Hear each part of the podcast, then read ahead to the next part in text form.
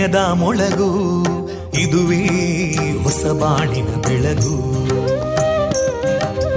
ಪಾಂಚಜನ್ಯದ ಮೊಳಗು ಇದುವೇ ಹೊಸ ಬಾಳಿನ ಬೆಳಗು.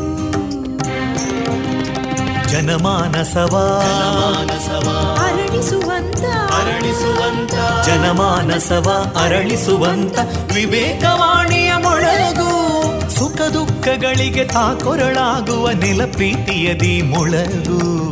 ಇದುವೇ ಹೊಸ ಬಾಣಿನ ಬೆಳಗು. ಇದುವೇ ಪಾಂಚಜನ್ಯದ ಮೊಳಗು.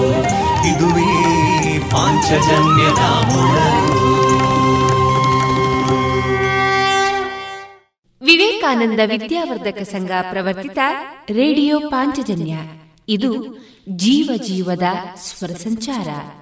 ತೊಂಬತ್ತು ಬಿಂದು ಎಂಟು ಸ್ವರ ತರಾಂಗಗಳಲ್ಲಿ ಈ ಹೊತ್ತಿನ ಪ್ರಸಾರ ಕಾರ್ಯಕ್ರಮವನ್ನ ಆರಂಭಿಸುತ್ತಿದ್ದೇವೆ ಆತ್ಮೀಯ ಶ್ರೋತೃ ಬಾಂಧವರಿಗೆ ರೇಡಿಯೋ ಪಾಂಚಜನ್ಯ ಸಮುದಾಯ ಬಾನುಲಿ ಕೇಂದ್ರ ಬಳಗದ ಪರವಾಗಿ ನಾನು ತೇಜಸ್ವಿನಿ ಮಾಡುವ ಪ್ರೀತಿಪೂರ್ವಕ ನಮಸ್ಕಾರಗಳು वन्दे मातरम् वन्दे मातरम् सुजलां सुफलां मलयज शीतलां सस्यश्यामलां मातरं वन्दे मातरम् शुभ्रजोत्स्ना पुलकितयामिनीं पुल्लकुसुमिता ध्रुमदळशोभिनीं सुहासिनीं सुमधुरभाषिणीं सुखदां वरदां मातरं वन्दे मातरम् कोटिकोटिकण्ठा कलकलनिनादकराले कोटि कोटि भुजैदृता करकलवाले अबलां केनो मायेतो बले बहुबलधारिणीं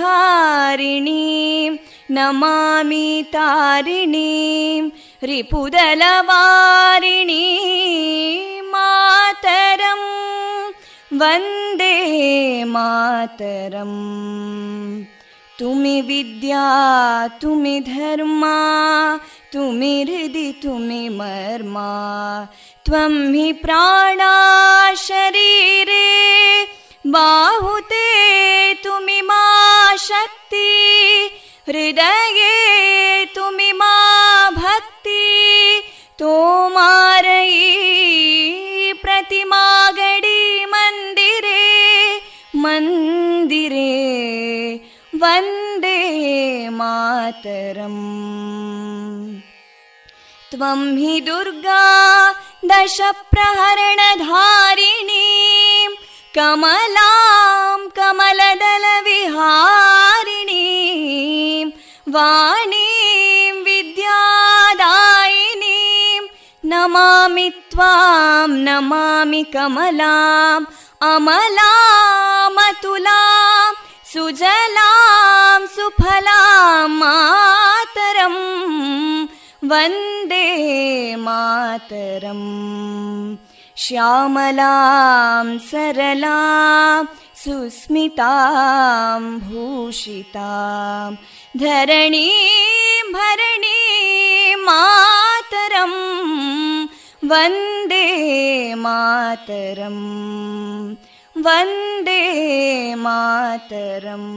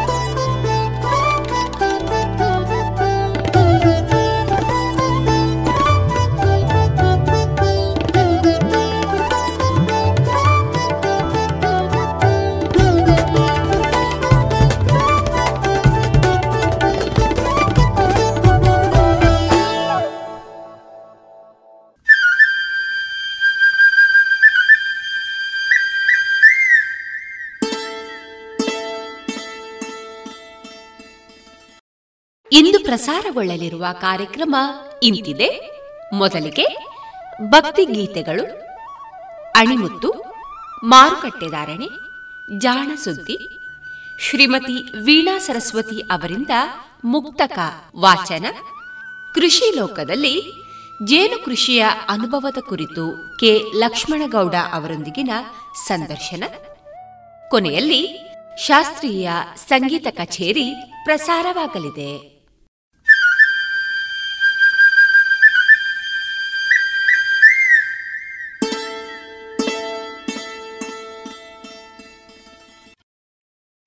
ಇದೀಗ ಭಕ್ತಿ ಗೀತೆಗಳನ್ನ ಕೇಳೋಣ.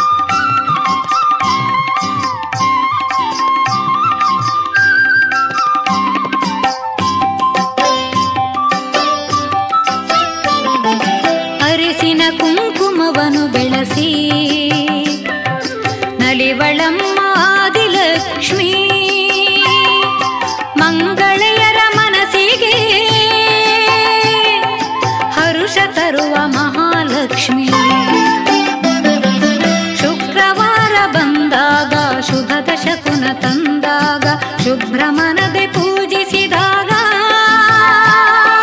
ಕೊಲಿವಳಮ್ಮ हलिवी ಶುಕ್ರವಾರ ಬಂದಾಗ तु न ತಂದಾಗ शुभ्रमण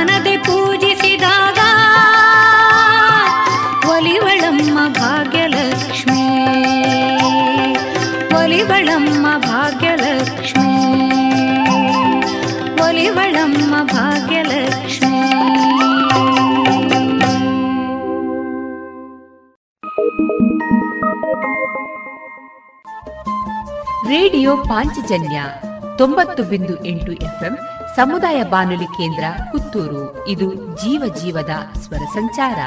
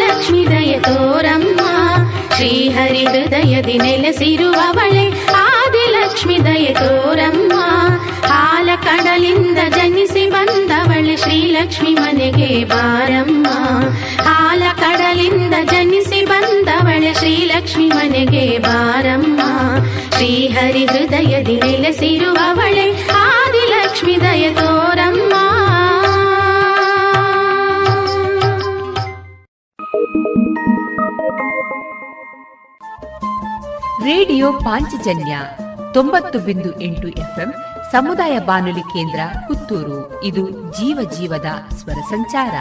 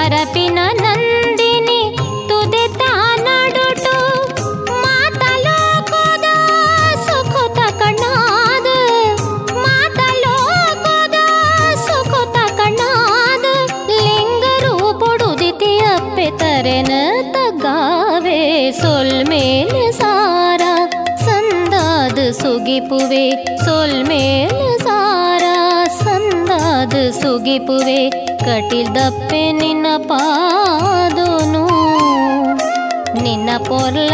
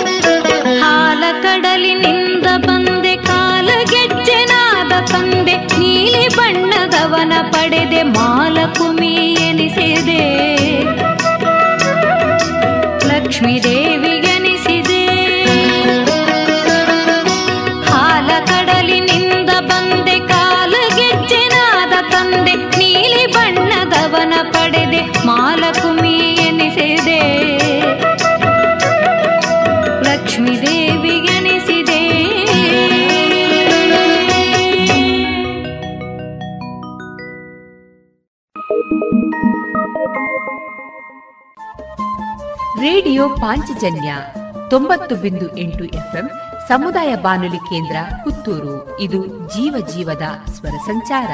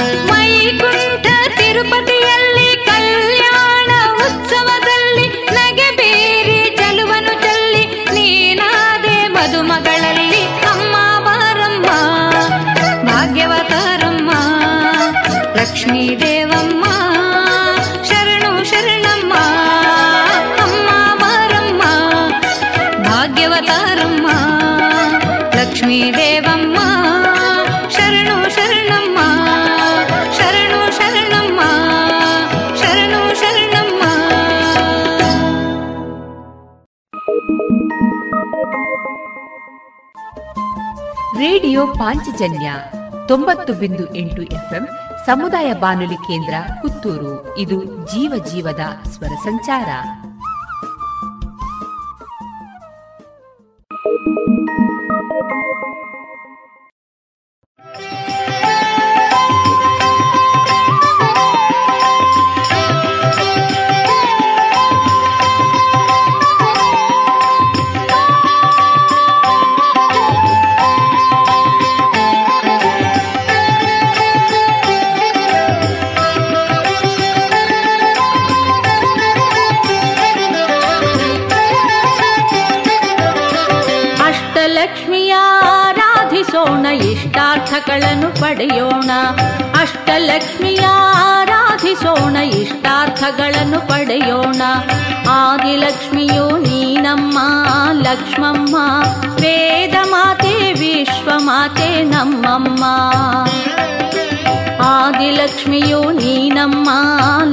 ನಮ್ಮಮ್ಮ ವೇದ ಮಾತೆ ವಿಶ್ವ ಮಾತೆ ನಮ್ಮಮ್ಮ. ಅಷ್ಟಲಕ್ಷ್ಮಿಯ ಆರಾಧಿಸೋಣ ಇಷ್ಟಾರ್ಥಗಳನ್ನು ಪಡೆಯೋಣ. ಅಷ್ಟಲಕ್ಷ್ಮಿಯ ಆರಾಧಿಸೋಣ ಇಷ್ಟಾರ್ಥಗಳನ್ನು ಪಡೆಯೋಣ.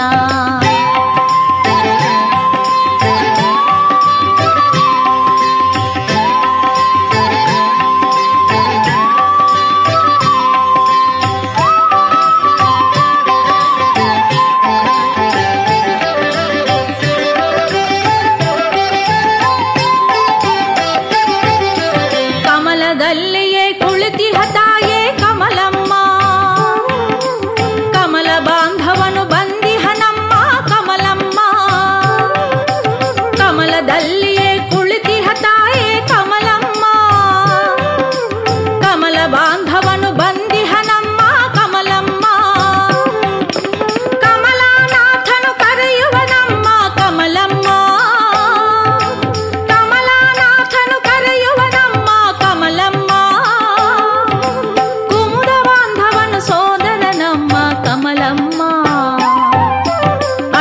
ಲಕ್ಷ್ಮಿಯ ಆರಾಧಿಸೋಣ ಇಷ್ಟಾರ್ಥಗಳನ್ನು ಪಡೆಯೋಣ.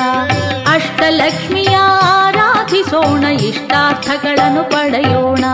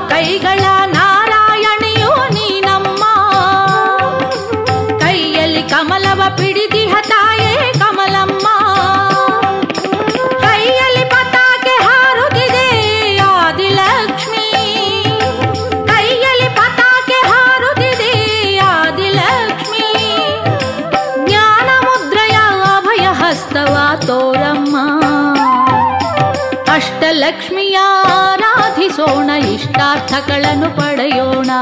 ಅಷ್ಟಲಕ್ಷ್ಮಿಯ ಆರಾಧಿಸೋಣ ಇಷ್ಟಾರ್ಥಗಳನ್ನು ಪಡೆಯೋಣ.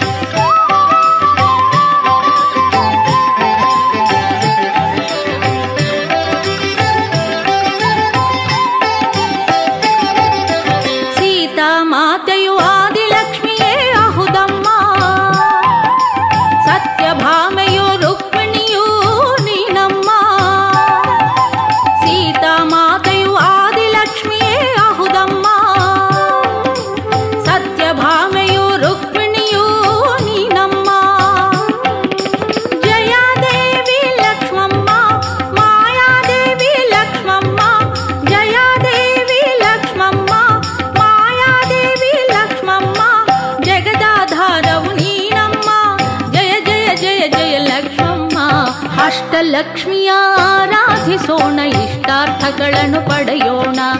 ಅಷ್ಟಲಕ್ಷ್ಮಿಯ ಆರಾಧಿಸೋಣ ಇಷ್ಟಾರ್ಥಗಳನ್ನು ಪಡೆಯೋಣ. ಆದಿಲಕ್ಷ್ಮಿಯು ನೀನಮ್ಮ, ಲಕ್ಷ್ಮಮ್ಮ, ವೇದ ಮಾತೆ, ವಿಶ್ವ ಮಾತೆ, ನಮ್ಮಮ್ಮ.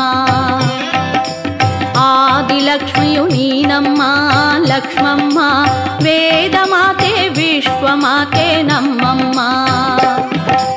ಅಷ್ಟಲಕ್ಷ್ಮಿಯ ಆರಾಧಿಸೋಣ ಇಷ್ಟಾರ್ಥಗಳನ್ನು ಪಡೆಯೋಣ. ಅಷ್ಟಲಕ್ಷ್ಮಿಯ ಆರಾಧಿಸೋಣ, ಇಷ್ಟಾರ್ಥಗಳನ್ನು ಪಡೆಯೋಣ. ಆದಿಲಕ್ಷ್ಮಿಯು ನೀನಮ್ಮ, ಲಕ್ಷ್ಮಮ್ಮ. ವೇದ ಮಾತೆ ವಿಶ್ವಮಾತೆ ನಮ್ಮಮ್ಮ. ಅಷ್ಟಲಕ್ಷ್ಮಿಯ ಆರಾಧಿಸೋಣ, ಇಷ್ಟಾರ್ಥಗಳನ್ನು ಪಡೆಯೋಣ. ಇಷ್ಟಾರ್ಥಗಳನ್ನು ಪಡೆಯೋಣ.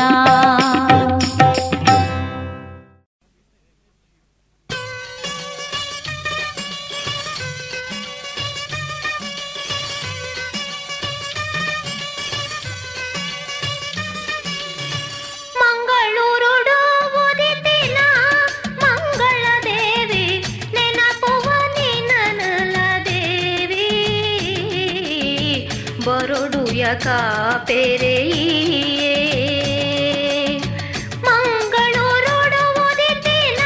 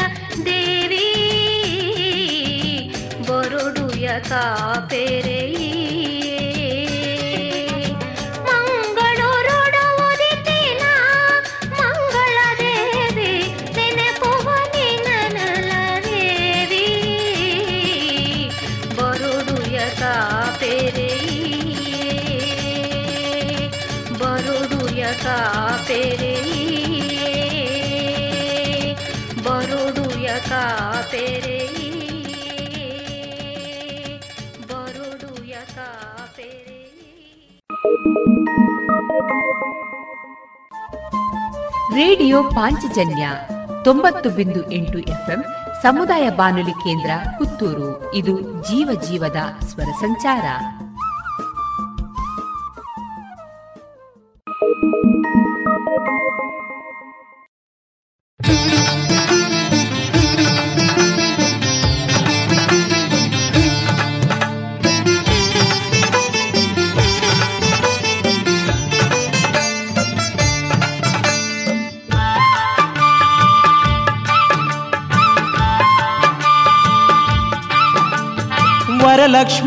ಹಬ್ಬದಾಗೆ ವರ ನೀಡೊಲ ಕುಮಿಯ ವ್ರತವ ಮಾಡುತ್ತ ಬೇಡೋಣ. ಶ್ರೀಲಕ್ಷ್ಮಿ ವ್ರತವ ಮಾಡಿ ಬೇಡೋಣ. ಮಲ್ಲಿಗೆ ಮಂಟಪವ ಸಿಂಗಾರ ಮಾಡಿಟ್ಟು ಹಸಿರು ತೋರಣ ಕಟ್ಟೋಣ. ಮಾವಿನ ಚಿಗುರು ತೋರಣ ಓ ವರಲಕ್ಷ್ಮಿ ಹಬ್ಬದಾಗೆ ವರ ನೀಡೊಲ ಕುಮಿಯ ವ್ರತವ ಮಾಡುತ್ತ ಬೇಡೋಣ. ಶ್ರೀಲಕ್ಷ್ಮಿ ಮಂಟಪವ ಸಿಂಗಾರ ಮಾಡಿಟ್ಟು ಹಸಿರು ತೋರಣ ಕಟ್ಟೋಣ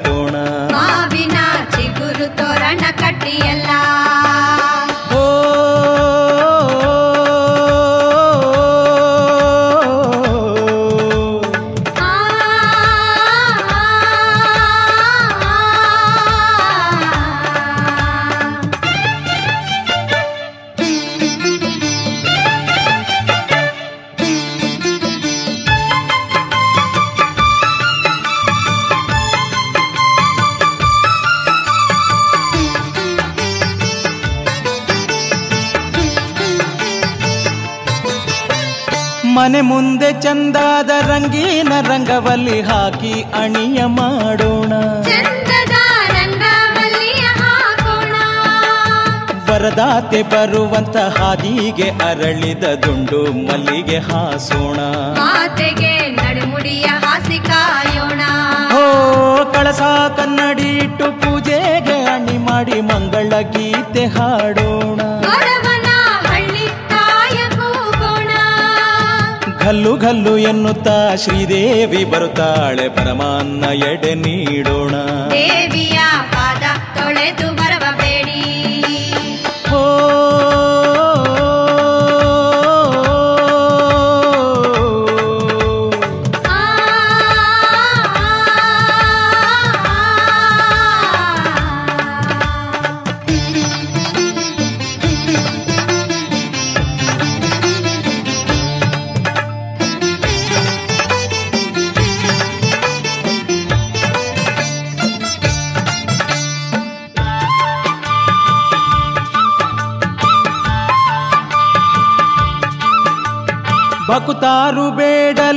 ನಗುತ್ತ ಬಂದು ಕಾಯೋಳು ಶ್ರೀಲಕುಮಮ್ಮ. ಸಂತಾನ ಭಾಗ್ಯವ ನೀಡುವ ಮಾತಾಯಿ ಸೌಭಾಗ್ಯದಾತೆ ಲಕುಮಮ್ಮ ಬದುಕಿಗೆ ಸಿರಿ ಸೌಖ್ಯ ನೀಡುತ್ತಾಳೆ ಅಮ್ಮ. ಓ ನನ್ನಮ್ಮನ ಪೂಜೆಯ ಪ್ರತಿ ಶುಕ್ರವಾರಾನು ಭಕ್ತಿ ಭಾವದಿಂದ ಮಾಡೋಣ. ನಮ್ಮೆಲ್ಲ ಕಷ್ಟನ ಕ್ಷಣದಾಗೆ ಕಳಕೊಂಡು ನಗುತ್ತ ಬಾಳುವೆ ಮಾಡೋಣ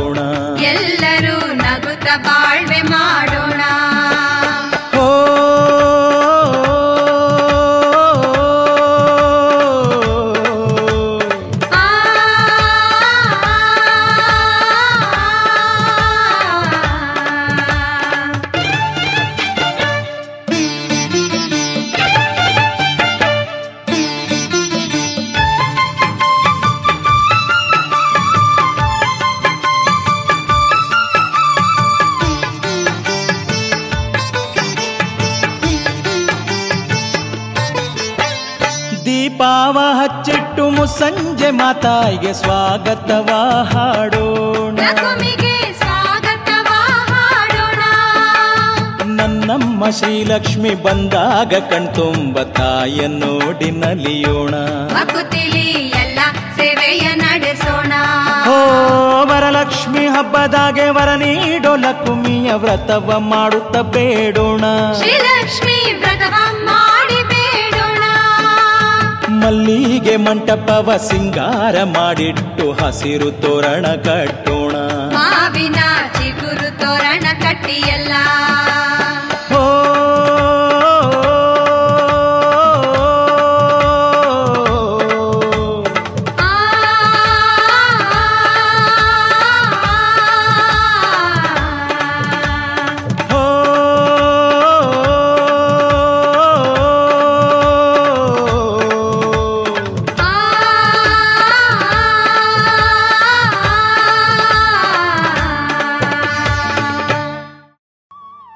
ಇದುವರೆಗೆ ಭಕ್ತಿ ಗೀತೆಗಳನ್ನ ಕೇಳಿದರೆ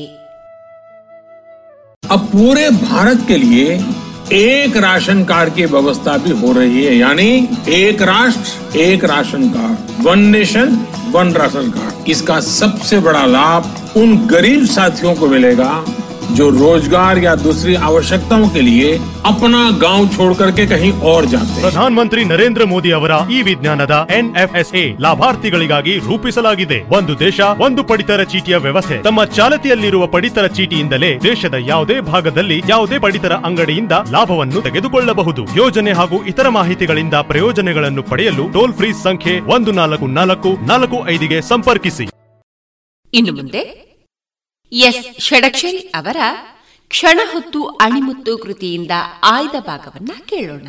ಇನ್ನು ಮುಂದೆ ಎಸ್ ಷಡಕ್ಷರಿ ಅವರ ಕ್ಷಣ ಹೊತ್ತು ಅಣಿಮುತ್ತು ಕೃತಿಯಿಂದ ಆಯ್ದ ಭಾಗವನ್ನ ಕೇಳೋಣ.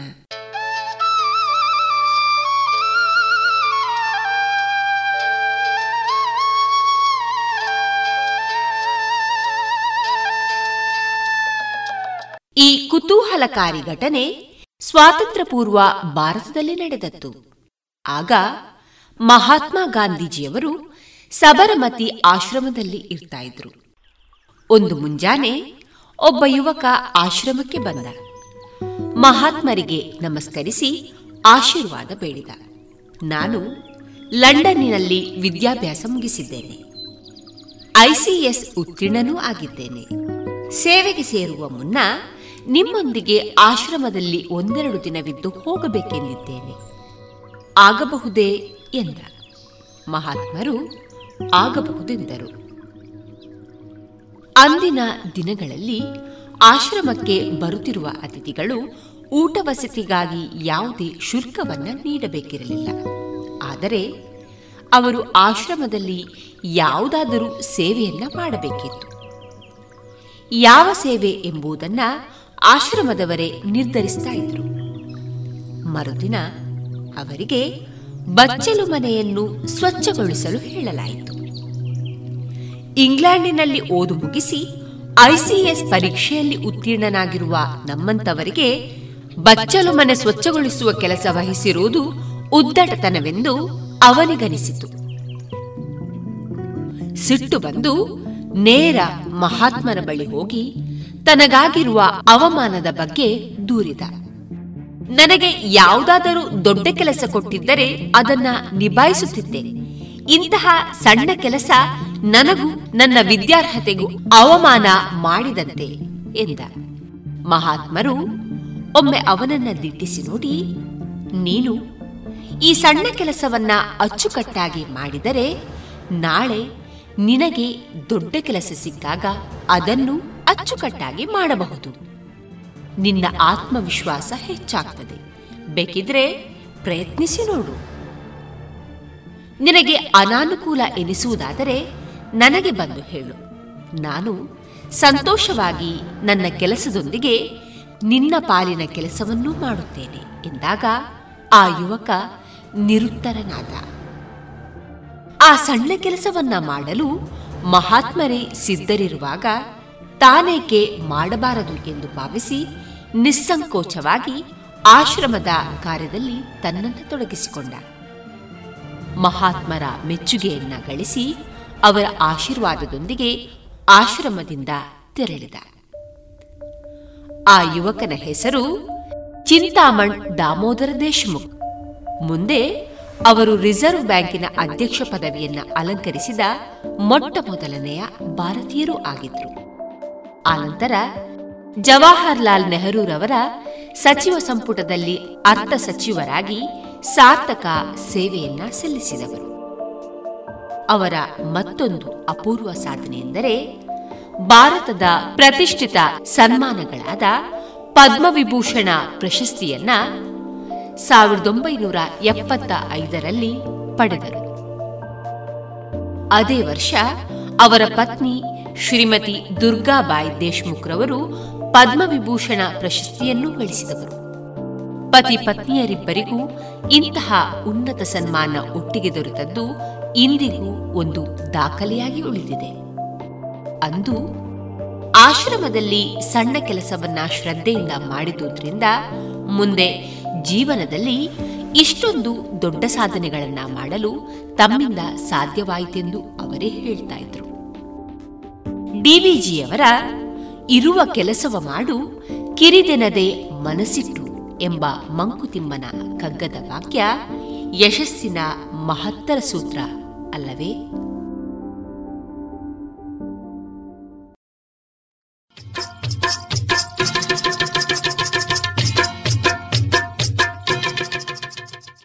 ಮಾರುಕಟ್ಟೆ ಧಾರಣೆ ಇಂತಿದೆ. ಹೊಸ ಅಡಿಕೆ ಇನ್ನೂರ ಇಪ್ಪತ್ತ ಐದರಿಂದ ಮುನ್ನೂರ ಮೂವತ್ತ ಎರಡು ಹಳೆ ಅಡಿಕೆ ಮುನ್ನೂರ ಐದರಿಂದ ಮುನ್ನೂರ ತೊಂಬತ್ತು, ಡಬಲ್ ಚೋಲ್ ಮುನ್ನೂರ ಐದರಿಂದ ಮುನ್ನೂರ ತೊಂಬತ್ತ ಐದು ಹಳೆ ಪಟೋರ ಇನ್ನೂರರಿಂದ ಮುನ್ನೂರ ಮೂವತ್ತು, ಹೊಸ ಪಟೋರ ನೂರ ಎಪ್ಪತ್ತ ಐದರಿಂದ ಇನ್ನೂರ ಎಪ್ಪತ್ತು, ಹಳೆ ಉಳ್ಳಿಗಡ್ಡೆ ನೂರ ಹತ್ತರಿಂದ ಇನ್ನೂರ ಹತ್ತು, ಹೊಸ ಉಳ್ಳಿಗಡ್ಡೆ ನೂರ ಹತ್ತರಿಂದ ಇನ್ನೂರು, ಹಳೆ ಕರಿಗೋಟು ನೂರ ಹತ್ತರಿಂದ ಇನ್ನೂರ ಮೂವತ್ತು, ಹೊಸ ಕರಿಗೋಟು ನೂರ ಹತ್ತರಿಂದ ಇನ್ನೂರ ಇಪ್ಪತ್ತು, ಕೊಕ್ಕೋ ಧಾರಣೆ ಹಸಿ ಕೊಕ್ಕೋ ಐವತ್ತರಿಂದ ಐವತ್ತ ಐದು ಒಣ ಕೊಕ್ಕೋ ನೂರ ನಲವತ್ತ ಐದರಿಂದ ನೂರ ಎಪ್ಪತ್ತ ಐದು ಕಾಳುಮೆಣಸು ಇನ್ನೂರ ಐವತ್ತರಿಂದ ಮುನ್ನೂರ ಮೂವತ್ತು ರಬ್ಬರ್ ಧಾರಣೆ ಗ್ರೇಡ್ ನೂರ ಐವತ್ತ ನಾಲ್ಕು ರೂಪಾಯಿ ಐವತ್ತು ಪೈಸೆ, ಲಾಟ್ ನೂರ ಇಪ್ಪತ್ತ ಎರಡು ರೂಪಾಯಿ, ಸ್ಕ್ರ್ಯಾಪ್ ಒಂದು ಎಂಬತ್ತ ಎರಡು ರೂಪಾಯಿ, ಸ್ಕ್ರ್ಯಾಪ್ ಎರಡು ಎಪ್ಪತ್ತ ನಾಲ್ಕು ರೂಪಾಯಿ.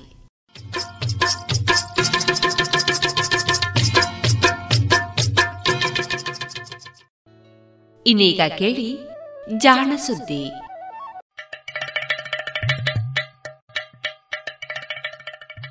ಕೇಳು ಕೇಳು ಕೇಳು ಜಾಣ ಜಾಣ ಸುದ್ದಿಯ ಕೇಳು ಕೇಳು ಕೇಳು ಜಾಣ. ಇಂದು ಹಂದು ಮುಂದು ಹಿಂದು ಹರಿವು ತಿಳಿವು ಚುಟುಕು ಬೆರಗು ನಿತ್ಯ ನುಡಿಯುವತ್ತು ತರಲು, ನಿತ್ಯ ನುಡಿಯುವತ್ತು ತರಲು ಕೇಳಿ ಜಾಣರ, ಜಾಣ ಸುದ್ದಿಯ ಕೇಳು ಕೇಳು ಕೇಳು ಜಾಣ ಜಾಣ ಸುದ್ದಿಯ ಕೇಳು ಕೇಳು ಕೇಳು ಜಾಣ. ಜಾಣ ನುಡಿ.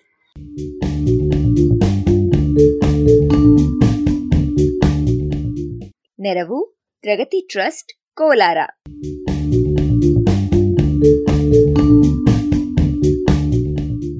ದೀರ್ಘಾಯುಷಿ ಧಾತು.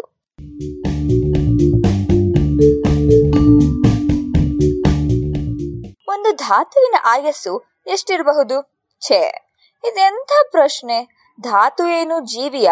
ಆಯಸ್ಸು ಹೇಳೋದಕ್ಕೆ ಅಂತಿದ್ದೀರಾ? ಜೀವವೋ ಅಜೀವವೋ? ಮೊದಲು ಕಾಣಿಸಿಕೊಂಡ ದಿನದಿಂದ ಕೊನೆಯಲ್ಲಿ ಕಣ್ಮರೆಯಾಗುವವರೆಗೆ ಅಂದರೆ ಇಲ್ಲವೇ ಇಲ್ಲ ಅಂತ ಅನ್ನಿಸೋವರೆಗೆ ಕಳೆಯುವಂತಹ ಕಾಲವನ್ನ ಆಯಸ್ಸು ಅಂತ ಅನ್ಕೊಂಡ್ರೆ ಎಲ್ಲಾ ಧಾತುಗಳಿಗೂ ವಸ್ತುಗಳಿಗೂ ಆಯಸ್ಸು ಇದ್ದೇ ಇರುತ್ತೆ. ಇನ್ನೂ ಒಂದು ರೀತಿಯಲ್ಲಿ ಹೇಳೋದಾದ್ರೆ ನಾವು ಕಾಣುವ, ಮುಟ್ಟುವ ಎಲ್ಲಾ ವಸ್ತುಗಳು ಏಕಕಾಲದಲ್ಲಿ ಜನಿಸಲಿಲ್ಲ. ಏಕಕಾಲದಲ್ಲಿ ಮರೆಯಾಗೋದೂ ಇಲ್ಲ. ಇದು ಜೀವಿಗಳ ಮಟ್ಟಿಗೂ ಸತ್ಯ.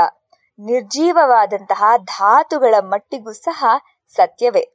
ಇಂತಹುದರಲ್ಲಿ ಅತ್ಯಂತ ದೀರ್ಘಾಯುಷಿ ಎನಿಸಿದಂತಹ ಧಾತುವೆ ನಮ್ಮ ಇಂದಿನ ಕಥೆಯ ವಸ್ತು. ಇದು ಎಷ್ಟು ದೀರ್ಘಾಯುಷಿ ಅಂದ್ರೆ ಈ ವಿಶ್ವದ ಇಂದಿನ ವಯಸ್ಸಿನ ಹತ್ತು ಪಟ್ಟು ಹೆಚ್ಚು ಅವಧಿಗೆ ಅದು ಉಳಿಯಬಲ್ಲದಂತೆ. ಅಷ್ಟು ದೀರ್ಘ ಅದರ ಆಯಸ್ಸು. ಇದ್ಯಾವ ಧಾತು ಅಂತ ಯೋಚಿಸ್ತಿದ್ದೀರಾ? ಈ ಜಾಣ ನುಡಿ ಧಾರಾವಾಹಿಯನ್ನ ನೀವು ಮೊದಲಿನಿಂದ ಕೇಳಿದ್ರೆ ಅಥವಾ ಕಳೆದ ವಾರದ ಸಂಚಿಕೆಯನ್ನ ಕೇಳಿದರೂ ಸಹ ಈಗಾಗಲೇ ನೀವು ಊಹಿಸಿದ್ದಿರಬಹುದು. ಇಂದಿನ ಕಥೆಯ ವಸ್ತು ಪರಮಾಣು ಸಂಖ್ಯೆ ಅರವತ್ತೆರಡು ಇರುವಂತಹ ಧಾತು. ನಿಜ, ಈ ದೀರ್ಘಾಯುಷಿ ಧಾತುವಿನ ಹೆಸರು ಸಮರಿಯಂ. ಇದು ಲ್ಯಾಂಥನೈಡ್ ಸರಣಿಗೆ ಸೇರಿದಂತಹ ರೇರ್ ಅರ್ತ್ ಲೋಹ.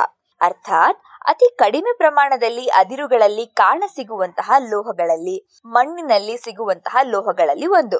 ಇದರ ಸ್ಥಾನ ಅರವತ್ತೆರಡನೆಯ ಮನೆಯಾದರೂ ಲ್ಯಾಂಥಾನಮ್ಮಿನ ಜೊತೆಗೆ ಇರುವಂತಹ ಇತರೆ ಹದಿನಾಲ್ಕು ಲ್ಯಾಂಥಾನೈಡ್ ಗುಂಪಿನಲ್ಲಿಯೇ ಇದನ್ನ ಇಟ್ಟಿದ್ದಾರೆ.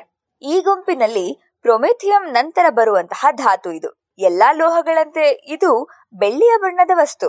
ಬೆಳ್ಳಿಯಷ್ಟೇ ಹೊಳಪು ಕೂಡ ಗಾಳಿಗೆ ತೆರೆದ ಕೂಡಲೇ ಬಣ್ಣಗೆಟ್ಬಿಡುತ್ತೆ. ಸ್ವಲ್ಪ ಅಂದ್ರೆ ಸುಮಾರು ನೂರ ಐವತ್ತು ಡಿಗ್ರಿಗೆ ಬಿಸಿ ಮಾಡಿದರೆ ತಟ್ಟನೆ ಬೆಂಕಿ ಹೊತ್ತುಕೊಂಡು ಉರಿದು ಭಸ್ಮವಾಗಿ ಬಿಡುತ್ತೆ ಅರವತ್ತೆರಡನೆಯ ಧಾತುವಾದ್ದರಿಂದ ಅರವತ್ತೆರಡು ಎಲೆಕ್ಟ್ರಾನ್ಗಳು ಇರುವಂತಹ ಧಾತು. ಏಕಕಾಲದಲ್ಲಿ ಹಲವಾರು ಲೋಹಗಳು ಅಲೋಹಗಳ ಜೊತೆಗೆ ಬಂಧ ಏರ್ಪಡಿಸಿಕೊಳ್ಳುವಂತಹ ಸಾಮರ್ಥ್ಯವಿರುವಂತಹ ಟ್ರಾನ್ಸಿಷನ್ ಧಾತುಗಳ ಗುಣವೂ ಸಹ ಇದಕ್ಕೆ ಉಂಟು. ಇದರಲ್ಲಿ ಇರುವಂತಹ ಸಮಸ್ಥಾನಿಗಳ ಸಂಖ್ಯೆ ಸಹ ಸ್ವಲ್ಪ ಹೆಚ್ಚೆ. ಎಂಟು ಸಮಸ್ಥಾನಿಗಳಿವೆ ಅವುಗಳಲ್ಲಿ ಪರಮಾಣು ತೂಕ ನೂರ ಐವತ್ತು ಇರುವಂತಹ ಸಮಸ್ಥಾನಿ ಹೆಚ್ಚು ಸಿಗುತ್ತೆ. ಉಳಿದವುಗಳೆಲ್ಲ ಸಹ ಕ್ಷಣಿಕ ವಸ್ತುಗಳು. ಅರ್ಥಾತ್ ಕೆಲವು ಕ್ಷಣಗಳಿಂದ ಕೆಲವು ಗಂಟೆಗಳೊಳಗೆ ಬೇರೊಂದು ಧಾತುವಾಗಿ ಬದಲಾಗಿ ಬಿಡುತ್ತೆ. ಅಯ್ಯೋ, ಒಂದೆಡೆ ಕ್ಷಣಿಕ ಅಂತೀರಾ? ಇನ್ನೊಂದ್ ಕಡೆ ವಿಶ್ವದ ವಯಸ್ಸಿಗಿಂತ ಹೆಚ್ಚು ಆಯಸ್ಸು ಇರುವಂತಹ ಧಾತು ಅಂತಲೂ ಹೇಳ್ತಿದ್ದೀರಲ್ಲ. ಅರೆ ಗೊಂದಲ ಬೇಡ. ಸಮೇರಿಯಮ್ಮಿನ ಕೆಲವು ಸಮಸ್ಥಾನಿಗಳಷ್ಟೇ ಕ್ಷಣಿಕ. ಕೆಲವು ಬಹಳ ದೀರ್ಘಾಯುಷಿಗಳು ಗೊತ್ತಾ? ಉದಾಹರಣೆಗೆ, ಸಮೇರಿಯಂ ನೂರ ನಲವತ್ತೇಳು ಅನ್ನುವಂತಹ ಸಮಸ್ಥಾನಿಯ ಒಟ್ಟಾರೆ ಪರಮಾಣುಗಳಲ್ಲಿ ಅರ್ಧಕ್ಕರ್ಧ ನೂರ ಆರು ಬಿಲಿಯನ್ ವರ್ಷಗಳಲ್ಲಿ ನಿಯೋಬಿಯಂ ಆಗಿಬಿಡುತ್ತೆ. ಇದು ಅತ್ಯಂತ ದೀರ್ಘಕಾಲ. ಯಾಕಂದ್ರೆ, ನಮ್ಮ ವಿಶ್ವ ರೂಪುಗೊಂಡು ಹನ್ನೊಂದು ಬಿಲಿಯನ್ ವರ್ಷಗಳು. ಅರ್ಥಾತ್, ಸಾವಿರದ ನೂರು ಕೋಟಿ ವರ್ಷಗಳಷ್ಟೇ ಆಗಿದೆ. ಇದರ ಹತ್ತು ಪಟ್ಟು ಹೆಚ್ಚು ಕಾಲ ಇದು.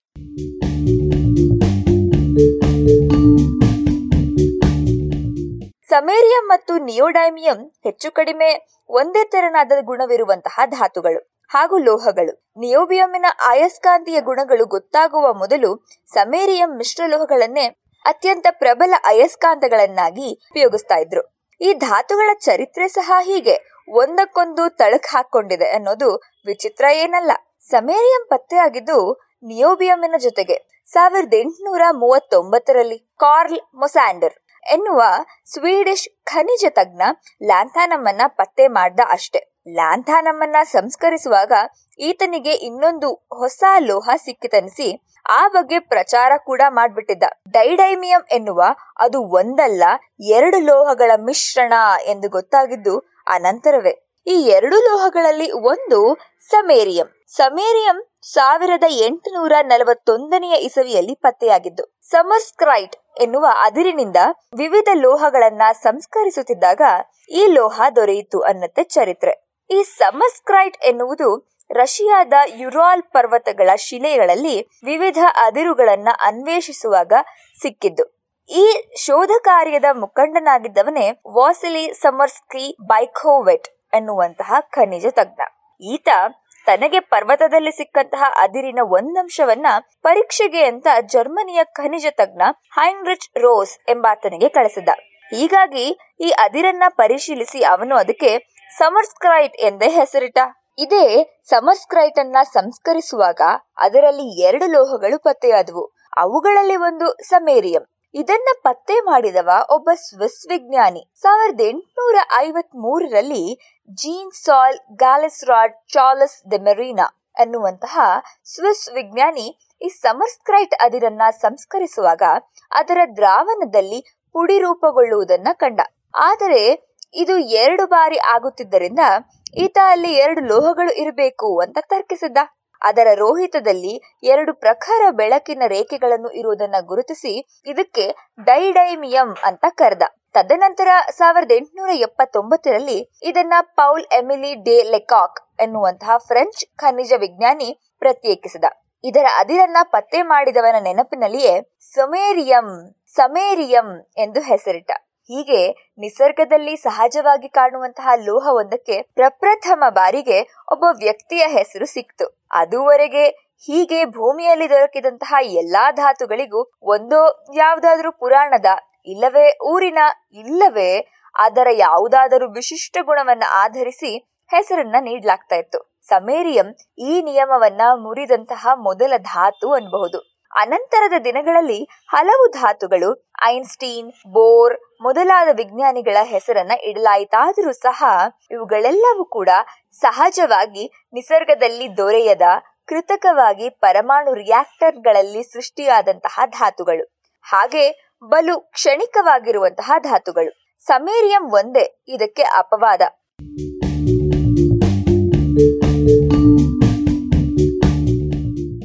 ಸಮೇರಿಯಂ ಕೂಡ ಅದ್ಭುತ ಕಾಂತಶಕ್ತಿ ಇರುವಂತಹ ಲೋಹವಾದ್ದರಿಂದ ಇದನ್ನ ಬೆರೆಸಿದ ಕಬ್ಬಿಣದ ಮಿಶ್ರಲೋಹವನ್ನ ಪ್ರಬಲ ಅಯಸ್ಕಾಂತಗಳ ತಯಾರಿಕೆಯಲ್ಲಿ ಬಳಸ್ತಾ ಇದ್ರು. ಕೆಲವು ದಶಕಗಳ ಹಿಂದೆ ತಯಾರಾದಂತಹ ಪುಟ್ಟ ಹೆಡ್ಫೋನ್ಗಳು, ಸ್ಟುಡಿಯೋದಲ್ಲಿ ಬಳಸುವಂತಹ ಹೆಡ್ ಸೆಟ್ಟುಗಳು ಸ್ಪೀಕರ್ಗಳಲ್ಲಿ ಸಮೇರಿಯಂನ ಅಯಸ್ಕಾಂತಗಳು ಇರ್ತಾ ಇದ್ವು. ಆದರೆ ನಿಯೋಡೈಮಿಯಂ ಕಾಂತಗುಣದ ಬಗ್ಗೆ ಅರಿವಾದ ಮೇಲೆ ಸಮೇರಿಯಂ ಬಳಕೆ ಕಡಿಮೆ ಆಗಿದೆ. ಪ್ರೊಮೇಥಿಯಂಗೂ ಇದೇ ಗತಿ ಆಯಿತು ಅನ್ನೋದು ನೆನಪಿಸ್ಬೇಕಿಲ್ವಲ್ಲ? ನಿಯೋಡೈಮಿಯಂ ಹಾಗೂ ಲ್ಯಾಂಥಾನಮ್ಮಿನಂತೆಯೇ ಸಮೇರಿಯಂ ಕೂಡ ಸಿನಿಮಾಗಳಲ್ಲಿ ಇದ್ದಂತಹ ಪ್ರೊಜೆಕ್ಟರ್ಗಳು ಕಾರ್ಬನ್ ಕಡ್ಡಿಗಳಲ್ಲಿ ಬಳಸಲಾಗ್ತಾ ಇತ್ತು. ಈಗ ಇದರ ಬಳಕೆ ಸ್ವಲ್ಪ ಕಡಿಮೆ ಆಗಿದೆ. ಆದರೆ ಸಮೇರಿಯಂನ ಬಳಕೆ ಕೆಲವು ವಿಶಿಷ್ಟ ಹೆಡ್ಫೋನ್ಗಳಲ್ಲಿ ಹಾಗೆ ಸಂಗೀತ ಸಾಧನಗಳಲ್ಲಿ ಬಳಕೆ ಆಗತ್ತೆ. ಉದಾಹರಣೆಗೆ, ಎಲೆಕ್ಟ್ರಿಕ್ ಗಿಟಾರ್ನಲ್ಲಿ ಈಗಲೂ ಸಹ ಸಮೇರಿಯಂ ಅಯಸ್ಕಾಂತವೇ ಬಳಕೆಯಾಗುತ್ತೆ. ಸಮೇರಿಯಂ ಅಯಸ್ಕಾಂತವನ್ನ ಎಷ್ಟು ಬಿಸಿ ಮಾಡಿದ್ರೂ ಅದರ ಕಾಂತಗುಣ ಕಳೆದು ಹೋಗೋದಿಲ್ಲ. ಅದೇ ಕಬ್ಬಿಣದ ಅಯಸ್ಕಾಂತವನ್ನ ಬಿಸಿ ಮಾಡಿದ್ರೆ ಅದು ಕಾಂತಶಕ್ತಿಯನ್ನ ಕಳೆದುಕೊಂಡು ಸಾದಾ ಕಬ್ಬಿಣ ಆಗ್ಬಿಡುತ್ತೆ.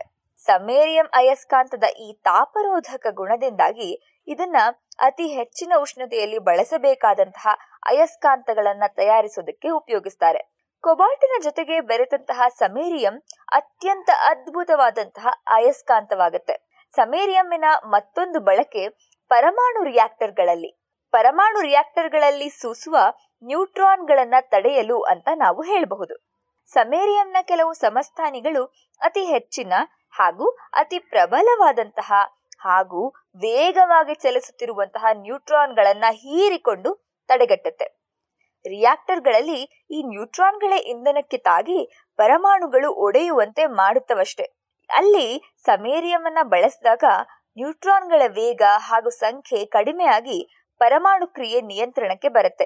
ಕೇವಲ ನೂರ ಐವತ್ತು ಡಿಗ್ರಿಯಲ್ಲಿ ಕರಗಿ ಸುಟ್ಟು ಹೋಗುವಂತಹ ಲೋಹ, ಹೀಗೆ ಬಲು ಶಾಖವನ್ನುಂಟು ಮಾಡುವ ಕುಲುಮೆಯಲ್ಲಿ ಮಿಶ್ರಲೋಹದ ರೂಪದಲ್ಲಿ ನೆರವಿಗೆ ಬರುತ್ತೆ ಅನ್ನೋದು ವಿಚಿತ್ರ ಆದ್ರೂ ಸತ್ಯವೇ. ಯುರೋಪಿಯಂ ಮತ್ತು ಗ್ಯಾಡೋಲಿನಿಯಂ ಎನ್ನುವಂತಹ ಧಾತುಗಳ ಜೊತೆಗೆ ಮಿಶ್ರ ಮಾಡಿದಂತಹ ಸಮೇರಿಯಂ ಅನ್ನ ಈಗಲೂ ಕೂಡ ಪರಮಾಣು ರಿಯಾಕ್ಟರ್ಗಳಲ್ಲಿ ಬಳಸೋದುಂಟು.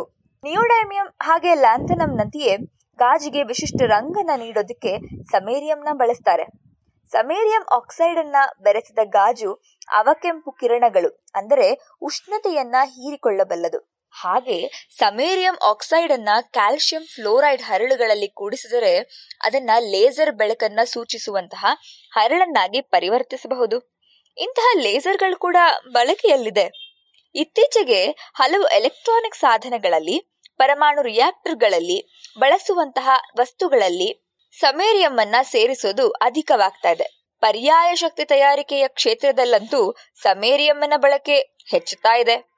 ಆದರೆ ಈ ಧಾತು ಕೇವಲ ಕೆಲವೇ ಕೆಲವು ದೇಶಗಳಲ್ಲಿ ಉತ್ಪಾದನೆ ಆಗ್ತಾ ಇರೋದ್ರಿಂದ ಇಂತಹ ಪರಿಸರ ಸ್ನೇಹಿ ಶಕ್ತಿ ಉತ್ಪಾದನೆ ತಂತ್ರಗಳಿಗೆ ಸಮೇರಿಯಂ ಧಾತುವಿನ ಕೊರತೆ ಕಾಡಬಹುದು ಅನ್ನುವಂತಹ ಆತಂಕ ಇದ್ದೇ ಇದೆ. ಹೀಗೆ ಅಲ್ಪವಾದರೂ ದೀರ್ಘಾಯುಷಿಯಾದಂತಹ ಈ ಧಾತು ಅಪರೂಪವಾದರೂ ಬಹಳನೇ ಪ್ರಭಾವಿ ಅನ್ನಿಸಿದೆ.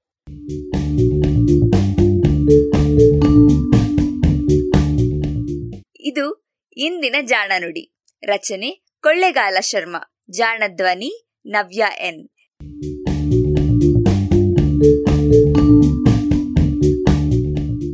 ನೆರವು ಪ್ರಗತಿ ಟ್ರಸ್ಟ್, ಕೋಲಾರ.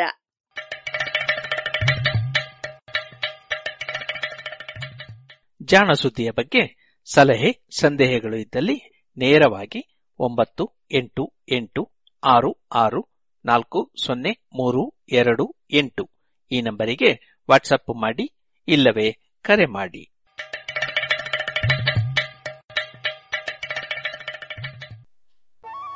ಇದುವರೆಗೆ ಜಾಣ ಸುದ್ದಿ ಕೇಳಿದಿರಿ. ಇನ್ನು ಮುಂದೆ ಮುಕ್ತಕ ವಾಚಿಸಲಿದ್ದಾರೆ ಶ್ರೀಮತಿ ವೀಣಾ ಸರಸ್ವತಿ. ಮುಕ್ತಕ ನೂರ ಇಪ್ಪತ್ನಾಲ್ಕು ರಚನೆ ನಾರಾಯಣ್ ಭಟ್ ರಸವಿರದ ಫಲವೇಕೆ ಕಸುವಿರದ ಜನರೇಕೆ ರಸವಿರದ ಫಲವೇಕೆ ಕಸುವಿರದ ಜನರೇಕೆ ಒಸರಿರದ ಕೆರೆ ಇರಲು ಬರಿದೆಯದು ಬೇಕೆ ಒಸರಿರದ ಕೆರೆ ಇರಲು ಬರಿದೆಯದು ಬೇಕೆ? ಫಸಲಿರದ ಭೂವಿಯದುವೆ ಉಸಿರಿರದ ತನುವಿನೊಲು. ಫಸಲಿರದ ಭೂವಿಯದುವೆ ಉಸಿರಿರದ ತನುವಿನೊಲು. ಹೊಸೆಯುವುದೇ ಜಗದೊಳಗೆ ಹಿಳ್ಳೆ ನಾಭ ಒಸೆಯುವುದೇ ಜಗದೊಳಗೆ ಒಸೆಯುವುದೇ ಜಗದೊಳಗೆ. ಹಿಳ್ಳೆನಾಭ ಒಸೆಯುವುದೇ ಜಗದೊಳಗೆ ಹಿಳ್ಳೆ ನಾಭ.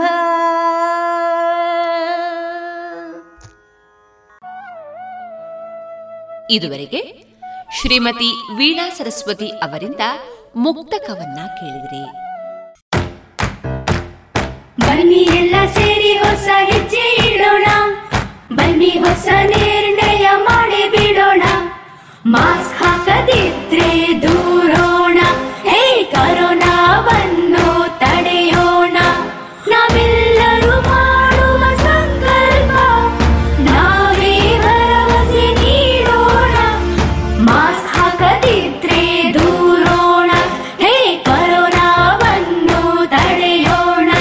ಭಾರತ ಸರ್ಕಾರದ ಮೂಲಕ ಸಾರ್ವಜನಿಕ ಹಿತಾಸಕ್ತಿ ಮೇರೆಗೆ ಪ್ರಕಟಿಸಲಾಗಿದೆ. ಇನ್ನು ಮುಂದೆ ಕೃಷಿ ಲೋಕದಲ್ಲಿ ಜೇನು ಕೃಷಿ ಅನುಭವದ ಕುರಿತು ಕೆ ಲಕ್ಷ್ಮಣಗೌಡ ಅವರೊಂದಿಗಿನ ಸಂದರ್ಶನ. ಸಂದರ್ಶಿಸಲಿದ್ದಾರೆ ವಿದ್ಯಾರ್ಥಿನಿ ಸೌಮ್ಯ.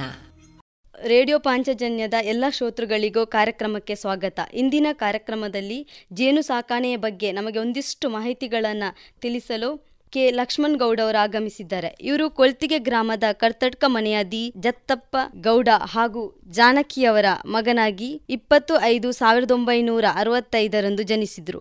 ವಿದ್ಯಾಭ್ಯಾಸವನ್ನ ಮುಗಿಸಿ ಸಾವಿರದ ಒಂಬೈನೂರ ತೊಂಬತ್ತೊಂಬತ್ತರಲ್ಲಿ ಉದ್ಯೋಗಕ್ಕಾಗಿ ಕರ್ನಾಟಕ ರಾಜ್ಯ ಸರ್ಕಾರದ ಆರೋಗ್ಯ ಇಲಾಖೆಯಲ್ಲಿ ವಾಹನ ಚಾಲಕರಾಗಿ ಸೇರಿದ್ರು. ಉದ್ಯೋಗದ ಜೊತೆಯಲ್ಲಿ ಬಿಡುವಿನ ವೇಳೆಯಲ್ಲಿ ಇವರು ಜೇನು ಕೃಷಿಗಾಗಿ ವಹಿಸುತ್ತಿರುವುದು ವಿಶೇಷ. ಸರ್, ನಿಮಗೆ ಈ ಕಾರ್ಯಕ್ರಮಕ್ಕೆ ಸ್ವಾಗತ. ನಮಸ್ಕಾರ.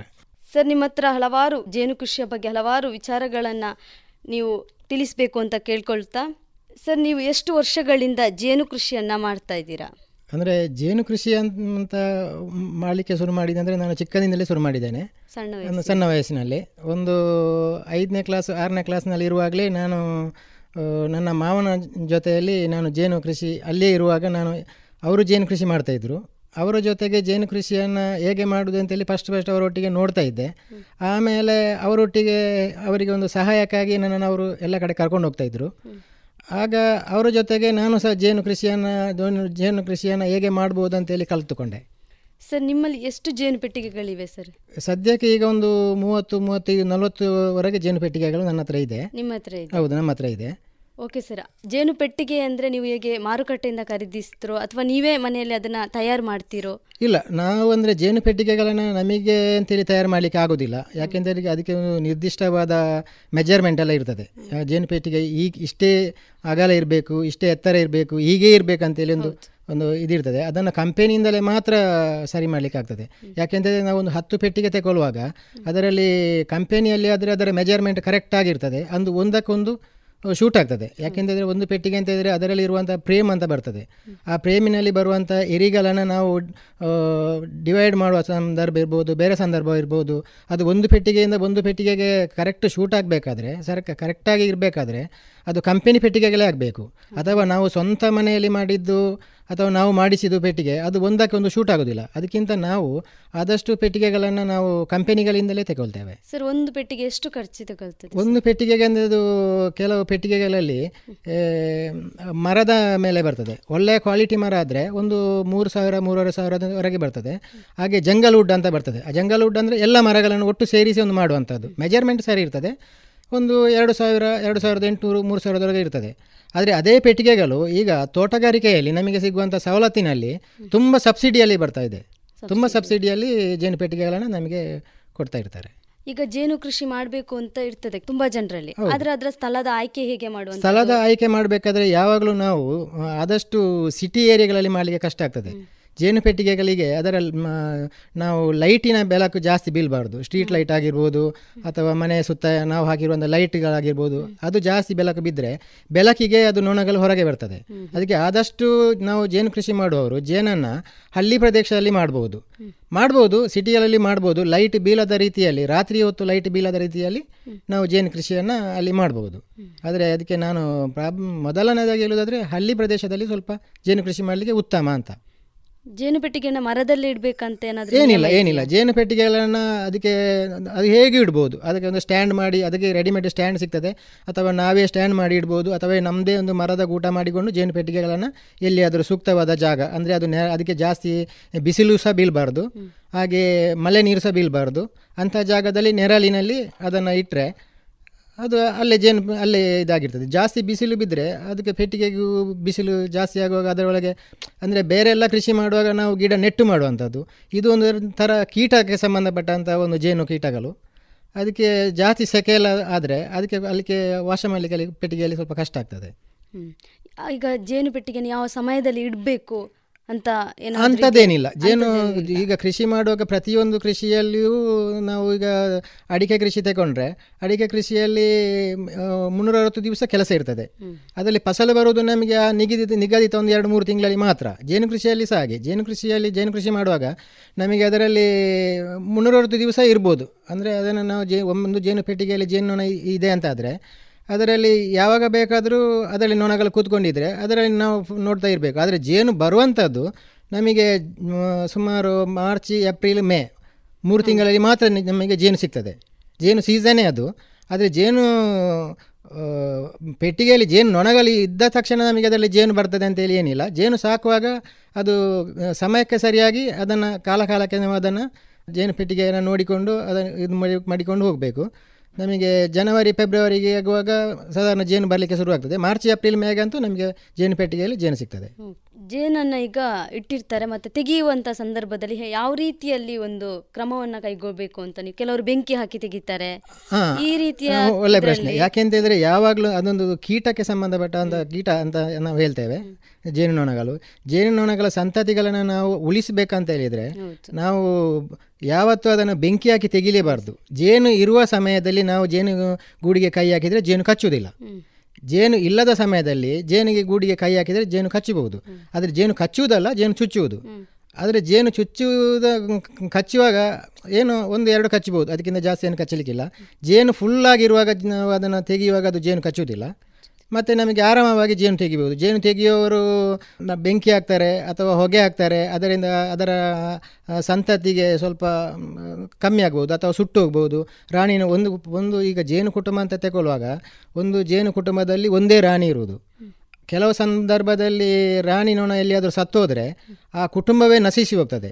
ಕೆಲವು ಸಂದರ್ಭಗಳಲ್ಲಿ, ಕೆಲವು ಸಮಯಗಳಲ್ಲಿ ಅದು ಸಮಯಕ್ಕನುಗುಣವಾಗಿ ಒಂದು ರಾಣಿ ಸತ್ರು ಸಹ ಉಳಿದಂಥ ಅದರ ಪ್ರಜಾಸಂಖ್ಯೆ ಜಾಸ್ತಿ ಇದ್ದರೆ ಅದು ಮತ್ತೆ ರಾಣಿಗಳನ್ನು ಮಾಡಿಕೊಂಡು ತಮ್ಮ ಸಂಸಾರ ಕುಟುಂಬವನ್ನು ಇದಾಗಬಹುದು. ಇಲ್ಲದಿದ್ದರೆ ಆ ಕುಟುಂಬವೇ ನಶಿಸಿ ಹೋಗ್ತದೆ.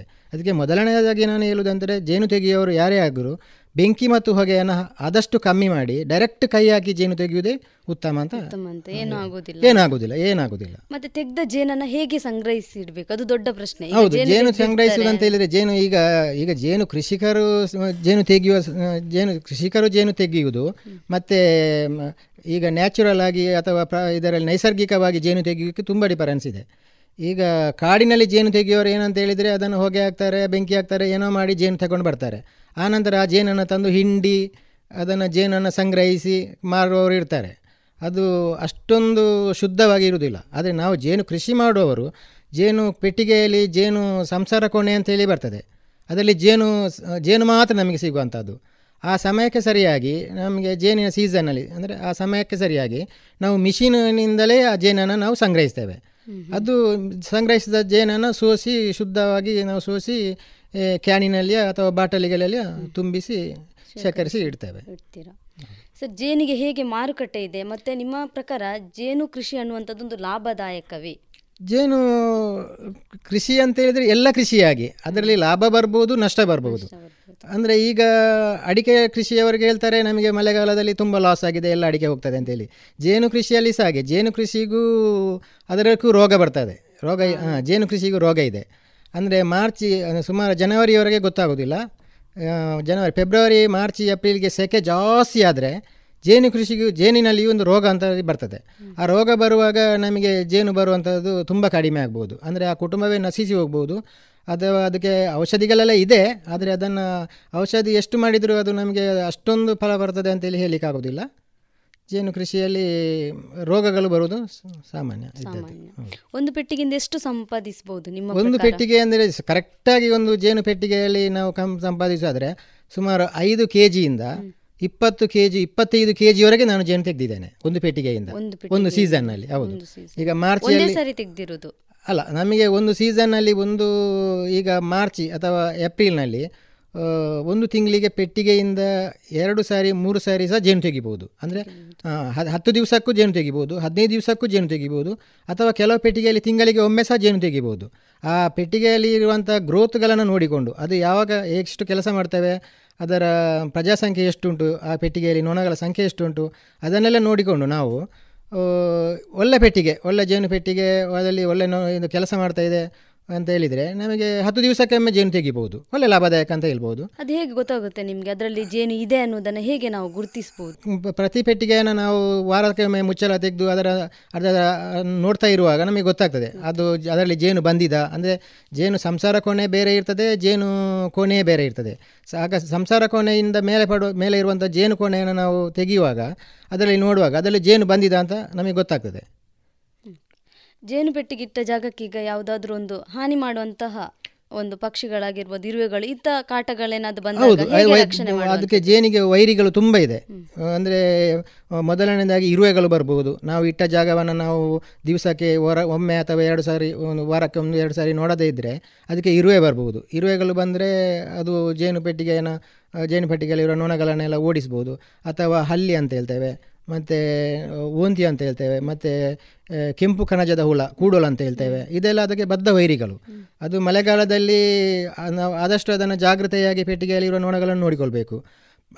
ಮಳೆಗಾಲ ಕಳೆದ ನಂತರ ಪ್ರಜಾಸಂಖ್ಯೆ ಎಲ್ಲ ನೊಣಗಳೆಲ್ಲ ಜಾಸ್ತಿ ಆಗ್ತಾ ಹೋಗುವಾಗ ಅಷ್ಟೇನು ಅದಕ್ಕೆ ಬಾಧೆ ಬರುವುದಿಲ್ಲ. ಆದರೆ ಮಳೆಗಾಲದಲ್ಲಿ ಜೇನು ಜೇನುನೊಣಗೆ ಸಿಗುವಂಥದ್ದು ಅದರ ವೈ ವೈರಿಗಳಂತ ಹೇಳಿದರೆ ಇದೆ. ಕೆಂಪು ಕೂಡಲು ಅಂತ ಹೇಳ್ತೇವೆ. ಅಂದರೆ ಕೆಂಪು ಇದು ಕಣಜದ ಹುಳ. ಇದು ಅದಕ್ಕೆ ವೈರಿ ಅಂತೇಳಿ ಮತ್ತು ಕೆಂಪು ಇರುವೆ. ಕೆಂಪು ಇರುವೆಯಲ್ಲಿ ಆದರೂ ಬಂದರೆ ಪೆಟ್ಟಿಗೆಯಲ್ಲಿರೋ ನೊಣಗಳನ್ನು ಅದು ಬಿಡುವುದಿಲ್ಲ. ಅದು ನೊಣಗಲೇ ನೊಣಗಳೇ ಇದ್ದು ಹೋಗ್ತವೆ. ಸರ್ ಕಾಲೇಜುಗಳಿಗೆ ಹೋಗ್ತಾನೆ ಜೇನು ಕೃಷಿಯನ್ನ ಮಾಡಬಹುದು ಅನ್ನೋದು ನಿಮ್ಮ ಅಭಿಪ್ರಾಯ ಮಾಡಬಹುದು? ಮಾಡಬಹುದು ಜೇನು ಕೃಷಿ ಯಾರಿಗೂ ಮಾಡಬಹುದು ಅಂದರೆ ನಾವು ಅದರ ಮೇಲೆ ಜಾಸ್ತಿ ನಾವು ಭಯ ಪಡಬಾರ್ದು. ಅದು ಕಚ್ಚಿದರೆ ಹಾಗೆ ಆಗ್ತದೆ ಹೀಗೆ ಆಗ್ತದೆ ಅಂತೇಳಿ ಭಯ ಪಡಲಿಕ್ಕಿಲ್ಲ. ಜೇನ್ನೊಣ ಯಾವುದೇ ಒಂದು ಕಚ್ಚಿದರೆ ನಾವು ಡಾಕ್ಟರ್ ಹತ್ರ ಹೋಗ್ಬೇಕಾಗ್ತದೆ. ಅದು ಜೇನ್ನೊಣ ಕಚ್ಚಿದರೆ ನಾವು ಡಾಕ್ಟರ್ ಹತ್ರನೇ ಹೋಗ್ಬೇಕಂತ ಏನಿಲ್ಲ. ಅದು ಜೇನುನೊಣ ಒಮ್ಮೆ ಕಚ್ಚಿದರೆ ಅದು ಒಂದು ಇಪ್ ಇಪ್ಪತ್ನಾಲ್ಕು ಗಂಟೆವರೆಗೆ ಒಂದೊಂದು ಊತ ಅದರ ಇರ್ಬೋದು. ಆ ಊತಕ್ಕೆ ಏನು ನಾವು ಸ್ಪೆಷಲಾಗಿ ಡಾಕ್ಟರ್ ಹತ್ರ ಹೋಗಿ ನಾವು ಔಷಧಿ ತಗೊಳ್ಬೇಕಂತೇನಿಲ್ಲ ಅರಸಿನ ಸ್ವಲ್ಪ ಮತ್ತು ಸ್ವಲ್ಪ ಜೇನು ಅದನ್ನೇ ಸ್ವಲ್ಪ ನಾವು ಬೆರೆಸಿ ಅಥವಾ ಚೂರಿ ಮುಳ್ಳು ಅಂತ ಹೇಳ್ತೇವೆ. ಅದರ ರಸವನ್ನು ತೆಗೆದು ಆ ಭಾಗಕ್ಕೆ ಸ್ವಲ್ಪ ಲೇಪಿಸಿದರೆ ಸಾಕು. ಅದು ಅದರ ಊತ ಕಮ್ಮಿ ಆಗ್ತಾ ಬರ್ತದೆ. ಹೌದು ಕಮ್ಮಿ ಆಗ್ತಾ ಬರ್ತದೆ. ಮತ್ತು ಡಾಕ್ಟರ್ ಹತ್ರ ಹೋಗಬೇಕು ಮತ್ತು ಜೇನು ಕಚ್ಚುವಾಗ ಎಲ್ಲ ಜೇನು ಅಟ್ಟಾಡಿಸಿಕೊಂಡು ಕಚ್ಚುವುದಿಲ್ಲ ಇದು.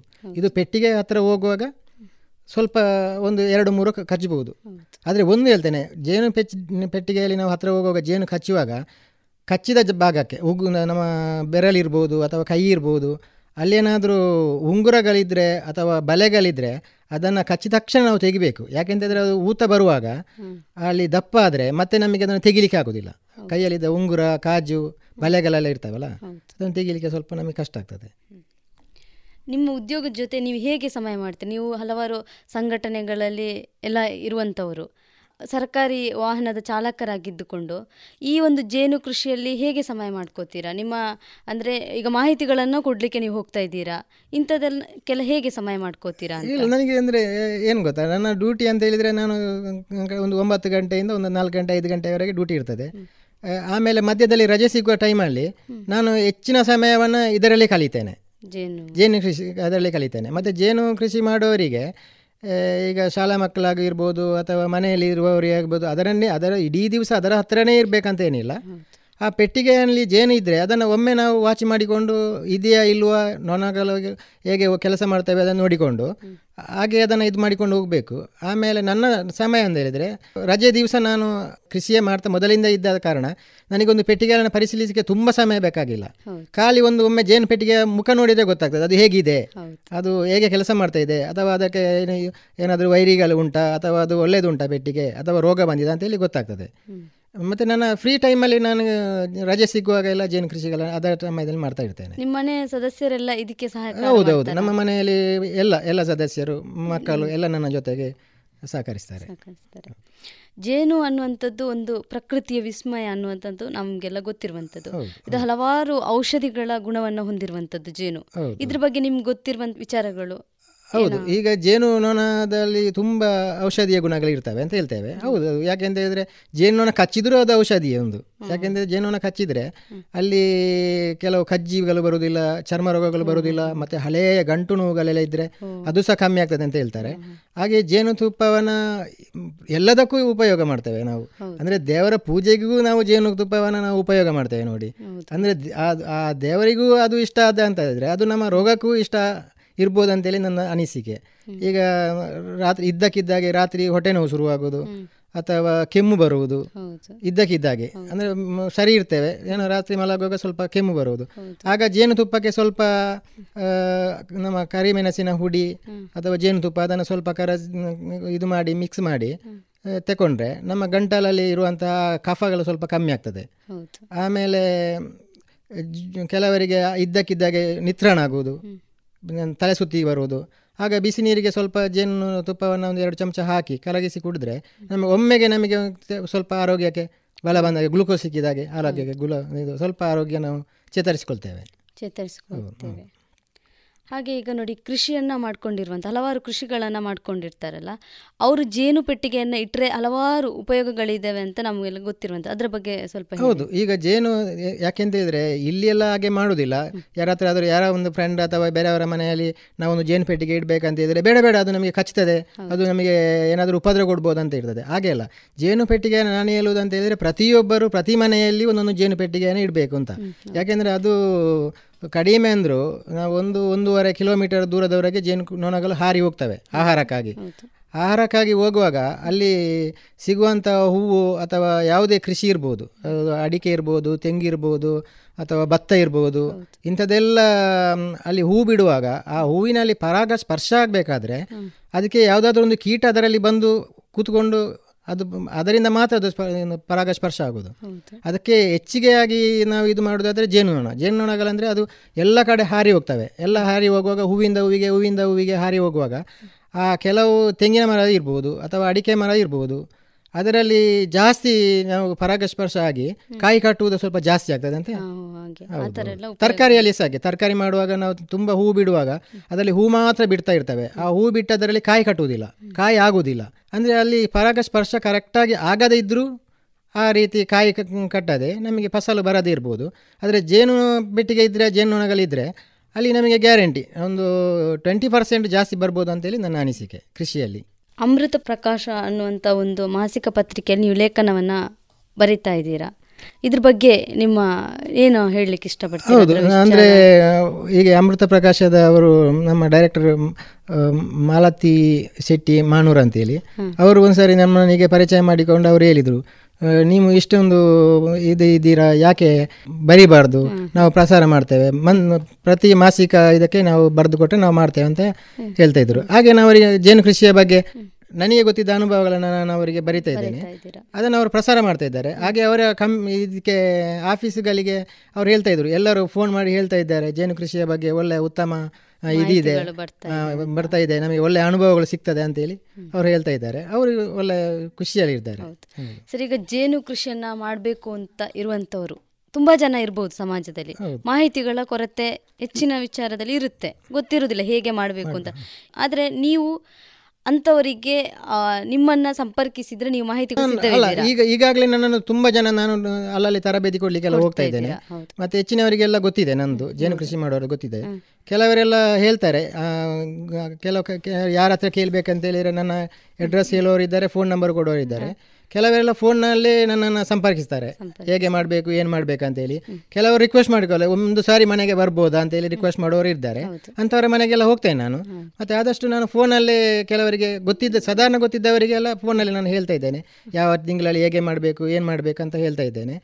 ಹೆಚ್ಚಿನವರಿಗೆ ನಾನು ಮತ್ತೆ ಇನ್ನೇನು ಅಂತ ಹೇಳಿದ್ರೆ ತೋಟಗಾರಿಕೆಯಲ್ಲಿ ನಮಗೆ ಅದಕ್ಕೆ ಬೇಕಾದಂಥ ಸವಲತ್ತುಗಳು ಸಹ ಸಿಗ್ತಾ ಇದೆ. ತೋಟಗಾರಿಕೆಯಲ್ಲಿ ಪ್ರತಿ ಅವರ ಇದರಲ್ಲಿ ಸಹ ಅಲ್ಲಲ್ಲಿ ಕ್ಯಾಂಪ್ಗಳನ್ನು ಮಾಡ್ತಾ ಇದ್ದಾರೆ ತರಬೇತಿಗಳನ್ನು ಮಾಡ್ತಾ ಇದ್ದಾರೆ. ಅಲ್ಲಿ ಸಹ ಅವರು ಅದರ ಸಹಕಾರವನ್ನು ಪಡ್ಕೊಳ್ಬಹುದು. ಸರ್ ನೀವು ಮಾತಾಡುವಾಗ ಹೇಳಿದ್ರ ಅವಾಗ ಜೇನು ಕೃಷಿ ಅನ್ನುವಂಥ ಒಂದು ಸಾಗರ ಇದ್ದಾಗೆ ಎಷ್ಟು ಹೇಳಿದ್ರು ಮುಗಿಯದಂಥ ವಿಚಾರ. ಆದರೆ ಈ ಸಂದರ್ಭದಲ್ಲಿ ನಮಗೆ ಬೇಕಾದಷ್ಟು ಕೆಲವೊಂದು ವಿಷಯಗಳನ್ನು ನಾವಿಲ್ಲಿ ಚರ್ಚೆ ಮಾಡಿದ್ದೀವಿ. ಇನ್ನೂ ಹೆಚ್ಚಿನ ಮಾಹಿತಿಗಳು ಈ ಶ್ರೋತೃಗಳಿಗೆ ಬೇಕಂತ ಇದ್ರೆ ನಿಮ್ಮ ನಂಬರನ್ನು ತಿಳಿಸಬಹುದು ತಿಳಿಸಬಹುದು ಧಾರಾಳವಾಗಿ ತಿಳಿಸಬಹುದು ಜೈನ ಕೃಷಿಯ ಬಗ್ಗೆ ಯಾವ ಟೈಮಲ್ಲಿ ನನಗೆ ಫೋನ್ ಮಾಡಬಹುದು ಸರ್ ನಿಮ್ಮ ನಂಬರ್ ತಿಳಿಸಿ sir. Nine double four nine double zero double six two nine. Nine double four double four nine double zero nine double zero double six double six. Two nine. ಈ ನಂಬರಿಗೆ phone ಮಾಡಿದರೆ ನಾನು any time ಜೇನು ಜೇನಿನ ಬಗ್ಗೆ ಎಷ್ಟು ಬೇಕಾದರೂ ನಾನು ಮಾಹಿತಿ ಕೊಡ್ಬೋದು. ಯಾಕೆಂದರೆ ಜೇನು ಕೃಷಿಯಲ್ಲಿ ನಾವು ಕಲಿಯುವಂಥದ್ದು ಸ್ವಲ್ಪ ಏನಲ್ಲ ತುಂಬ ಇದೆ. ಅಂದರೆ ಒಂದೊಂದು ವಿಚಾರವನ್ನು ಮಾತಾಡಲಿಕ್ಕೆ ಹೋದ್ರೆ ಅದರಲ್ಲಿ ಮತ್ತೊಂದು ವಿಚಾರಗಳು ಸೃಷ್ಟಿಯಾಗ್ತಾ ಇರ್ತದೆ. ಕಲ್ತಷ್ಟು ಮುಗಿಯುವುದಿಲ್ಲ. ಮುಗಿಯುವುದಿಲ್ಲ. ಹೌದು. ಜೇನಿನಲ್ಲಿ ಹಲವಾರು ಪ್ರಭೇದಗಳಿದಾವೆ ಅಂತ. ಜೇನಿನಲ್ಲಿ ಇದೆ. ಜೇನಿನಲ್ಲಿ ಅಂದ್ರೆ ನಾಲ್ಕು ಪ್ರಭೇದ. ನಾವು ಅಂದ್ರೆ ಜೇನು ಕೃಷಿ ಮಾಡುವಾಗ ಈಗ ನಾನು ಮೊದಲೇ ಹೇಳಬೇಕಿತ್ತು. ಜೇನು ಕೃಷಿಯಲ್ಲಿ ಒಂದು ಮೊಜಂಟಿ ಜೇನು ಮತ್ತೊಂದು ಕೋಲ್ ಜೇನು ಮತ್ತೊಂದು ತೊಡುವೆ ಜೇನು ಮತ್ತೊಂದು ಹೆಜ್ಜೇನು ಆದ್ರೆ ನಾವು ಜೇನು ಕೃಷಿಕರು ಜೇನು ಮಾಡುವಂತದ್ದು ತೊಡುವೆ ಜೇನು ಮಾತ್ರ. ಹೌದು. ಅದನ್ನು ನಾವು ಮಾತ್ರ ಕೃಷಿ ಮಾಡಲಿಕ್ಕೆ ಆಗ್ತದೆ. ಮತ್ತೆ ಹಾಗೆ ಈಗಿನ ಕಾಲದಲ್ಲಿ ಕೆಲವರು ಈ ಮೊಜಂಟಿ ಜೇನನ್ನು ಸಹ ಒಳ್ಳೆ ಡಿಮಾಂಡ್ ಇದೆ ಅಂತ ಹೇಳ್ತಾರೆ. ಆ ಮೊಜಂಟಿ ಜೇನನ್ನು ಸಹ ಕೃಷಿ ಮಾಡ್ತಾ ಇದ್ದಾರೆ. ಮತ್ತೆ ಕೋಲ್ ಜೇನನ್ನು ನಮಗೆ ಕೃಷಿ ಮಾಡಲಿಕ್ಕೆ ಆಗೋದಿಲ್ಲ ಅದರಿಂದ ಸಹ ಒಂದು ಎಲ್ಲಿಯಾದರೂ ಒಂದು ಕೋಲ್ ಜೇನು ಇದ್ದರೆ ಅದರಲ್ಲಿ ಸಹ ಜೇನಾಗುವುದು ಯಾವುದೇ ಒಂದು ಇದರಲ್ಲಿ ಜೇನಾಗುವುದು ಮಾರ್ಚ್ ಏಪ್ರಿಲ್ ಮೇಗೆ ಮಾತ್ರ. ಅಂದರೆ ತುಳುವಿನಲ್ಲಿ ಪತ್ತನಾಜೆ ಅಂತ ಹೇಳ್ತೇವೆ. ಆ ಟೈಮಲ್ಲಿ ಮಾತ್ರ ಜೇನು ಸಿಗಿಬಹುದು ಕೋಲ್ ಜೇನಿನಲ್ಲಿ ಸಹ ಒಮ್ಮೆಗೆ ಮಾತ್ರ ಹೆಚ್ಚಿನವರು ಏನು ಮಾಡ್ತಾ ಹೇಳಿದೆ ಅಂದರೆ ಕೋಲ್ ಜೇನಿನಲ್ಲಿ ಒಂದೇ ಸಾರಿ ಜೇನು ತೆಗಿತಾರೆ. ನಾನು ಹೇಳ್ತೇನೆ ಕೋಲ್ ಜೇನಿನಲ್ಲಿ ಒಂದೇ ಸಾರಿ ಜೇನು ತೆಗಿಲಿಕ್ಕಲ್ಲ. ಕಡಿಮೆ ಅಂದರೆ ಕೋಲ್ ಜೇನಿನಲ್ಲಿ ಒಂದು ಎರಡು ಸಾರಿ ಮೂರು ಸಾರಿ ಜೇನು ತೆಗಿಲಿಕ್ಕೆ ಆಗ್ತದೆ. ಅಂದರೆ ಅದರ ಜೇನನ್ನು ಮಾತ್ರ ತೆಗಿಬೇಕು. ಅದರ ಸಂಸಾರವನ್ನು ಅಲ್ಲೇ ಬಿಡಬೇಕು. ಬಿಡಬೇಕು. ಹೆಜ್ಜೆನಾದರೆ ಹಾಗೆ ಅಲ್ಲ. ಹೆಜ್ಜೆನನ್ನು ಕೃಷಿ ಮಾಡಲಿಕ್ಕೆ ಆಗೋದಿಲ್ಲ. ಅದು ಮರಗಳಲ್ಲಿ ಅಥವಾ ಬಿಲ್ಡಿಂಗ್ನಲ್ಲಿ ಕಟ್ಟಿರ್ತಾರೆ. ಕಟ್ತದೆ ಅದನ್ನು ತೆಗೆಯುವವರೇ ತೆಗೆಯುವುದು. ಎಲ್ಲರೂ ತೆಗಿಲಿಕ್ಕೆ ಅವೆಲ್ಲ ಹೋಗೋದಿಲ್ಲ. ಆದರೆ ತೊಡುವೆ ಜೇನು ಅಂತ ಹೇಳಿದರೆ ಅದು ಒಂದೇ ಎರಿ ಅಲ್ಲ ಅದರಲ್ಲಿ ತುಂಬ ಎರಿ ಬರ್ತದೆ. ಒಂದು ನಾವು ಪೆಟ್ಟಿಗೆಯಲ್ಲಿ ಇಡುವಾಗ ಎಂಟು ಫ್ರೇಮ್ಗಳನ್ನು ಇಟ್ಟು ಸಂಸಾರ ಕೋಣೆಯಲ್ಲಿ ಇಟ್ಟು ಆ ನಂತರ ಅದರ ಮೇಲೆ ಜೇನು ತೆಗಿಲಿಕ್ಕೆ ಬರು ಇರುವಂಥ ಒಂದು ಜೇನು ಕೋಣೆ ಅಂತ ಇರ್ತದೆ. ಅದರಲ್ಲಿ ಜೇನು ತೆಗಿತೇವೆ. ಈಗ ಮೊಜಂಟಿ ಜೇನು ಜೇನಿನಲ್ಲಿ ಉತ್ತಮವಾದ ಜೇನು ಮೊಜಂಟಿ ಅಂತ ಹೇಳ್ತಾರೆ. ಅದೇ ರೀತಿ ತೊಡುವೆ ಜೇನು ಸಹ ಒಳ್ಳೆ ಉತ್ತಮ ಜೇನು ಅಂತ ಹೇಳ್ಬಹುದು ಈಗ ಜೇನು ಕಚ್ಚಿ ಊತ ಬಂದಿರುವಂತದ್ದಾಗಿರುವ ಸತ್ತಿದ್ದಾರೆ. ತುಂಬಾ ಜನ ಹೇಳುವಂತದ್ದು ನಾವು ಕೇಳಿದ್ದೇವೆ. ಜೇನು ಜೇನು ಕಚ್ಚಿ- ಸಾಯ್ತಾರೆ. ಇಷ್ಟಕ್ಕಿಂತ ಜಾಸ್ತಿ. ಆದ್ರೆ ಇದು ಈ ನಾವು ಜೇನು ಕೃಷಿ ಮಾಡುವಂತ ಜೇನು ಎಷ್ಟು ಅಷ್ಟು ಕಚ್ಚುವುದಿಲ್ಲ ಕಚ್ಚುವುದಿಲ್ಲ. ಆದ್ರೆ ಜೇನು ಕಚ್ಚಿ ಸತ್ತಿರಬಹುದು ಇಲ್ಲ ಅಂತ ಇಲ್ಲ ಅದು ಹೆಜ್ಜೇನು. ಹೆಜ್ಜೇನುಗಳು ಲೆಕ್ಕದಿಂದ ಜಾಸ್ತಿ ಕಚ್ಚಿದ್ರೆ ಅಥವಾ ಅವರಿಗೆ ತಪ್ಪಿಸಿಕೊಳ್ಳಿಕ್ಕೆ ಆಗದಿದ್ರೆ ಸಾಯುವ ಸಂದರ್ಭ ಬರಬಹುದು ಅದಕ್ಕೆ ಏನಾದರೂ ಔಷಧಿ ಅವ ಕಚ್ಚಿದ ಇಲ್ಲ ಅವ ಸಂದ ಸಂ ಬರ್ಬ ಇಲ್ಲ. ಇಲ್ಲ ಡಾಕ್ಟರ್ ಹತ್ರ ಹೋದ್ರೆ ಅದಕ್ಕೆ ಬೇಕಾದಂಥ ಔಷಧಿಗಳನ್ನು ಡಾಕ್ಟರ್ ಇದು ಮಾಡಿ ಒಂದು ಬದುಕಬಹುದು ಅಂದರೆ ಕೆಲವು ಕಡೆ ಕಚ್ಚಿದಾಗ ಎಲ್ಲಿಯೋ ಅಂದರೆ ಎಲ್ಲ ಜಾಗದಲ್ಲಿ ಅಲ್ಲ ಕೆಲವು ಜಾಗದಲ್ಲಿ ಎಲ್ಲ ಗುಡ್ಡದಲ್ಲಿ ಎಲ್ಲ ಕಚ್ಚಿದ್ರೆ ಅದಕ್ಕೇನು ತೆಗಿಲಿಕ್ಕೆ ಹೋಗುವಾಗ ಅಥವಾ ಯಾವುದಾದ್ರೂ ಹೀಗೆ ಗುಡ್ಡಕ್ಕೆ ಹೋಗುವಾಗ ಕಚ್ಚಿದ್ರೆ ಅವರಿಗೆ ಬರುವಷ್ಟು ಸಮಯ ಸಹ ಸಿಗುವುದಿಲ್ಲ ಅಂದರೆ ಮಿತಿ ಮೀರಿ ಕಚ್ಚಿದ್ರೆ ಮರಣ ಆಗ್ಬೋದು. ಹೆಜ್ಜೆಯನ್ನು ಮಾತ್ರ. ಬೇರೆ ಜೇನಿನಲ್ಲಿ ಯಾವ ಕಚ್ಚಿದ್ರು ಯಾವುದು ಏನಾಗುದಿಲ್ಲ. ಈ ಒಂದು ಕಾರ್ಯಕ್ರಮಕ್ಕೆ ಆಗಮಿಸಿ ಜೇನು ಕೃಷಿಯ ಬಗ್ಗೆ ಒಂದಿಷ್ಟು ಮಾಹಿತಿಗಳನ್ನು ನಮಗೆ ತಿಳಿಸಿಕೊಟ್ಟಂತಹ ನಿಮಗೆ ಎಲ್ಲ ನಮ್ಮೆಲ್ಲರ ಪರವಾಗಿ ಧನ್ಯವಾದವನ್ನು ಅರ್ಪಿಸ್ತಾ ಇದ್ದೇನೆ. ನಮಸ್ಕಾರ. ಧನ್ಯವಾದ ಇದುವರೆಗೆ ಕೃಷಿ ಲೋಕದಲ್ಲಿ ಜೇನು ಕೃಷಿಯ ಅನುಭವದ ಕುರಿತು ಕೆ. ಲಕ್ಷ್ಮಣಗೌಡ ಅವರೊಂದಿಗಿನ ಸಂದರ್ಶನವನ್ನ ಕೇಳಿದಿರಿ.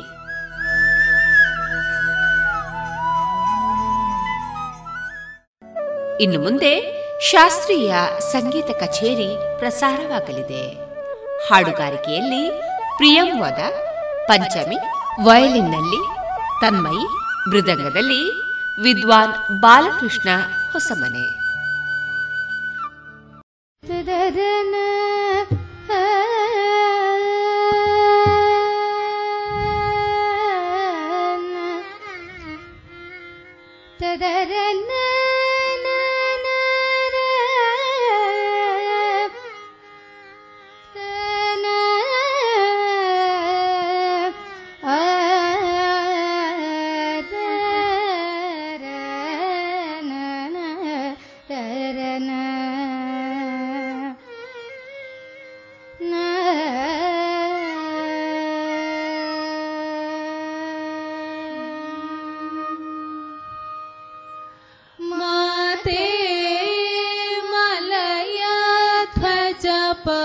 പാണ്ഡ്യ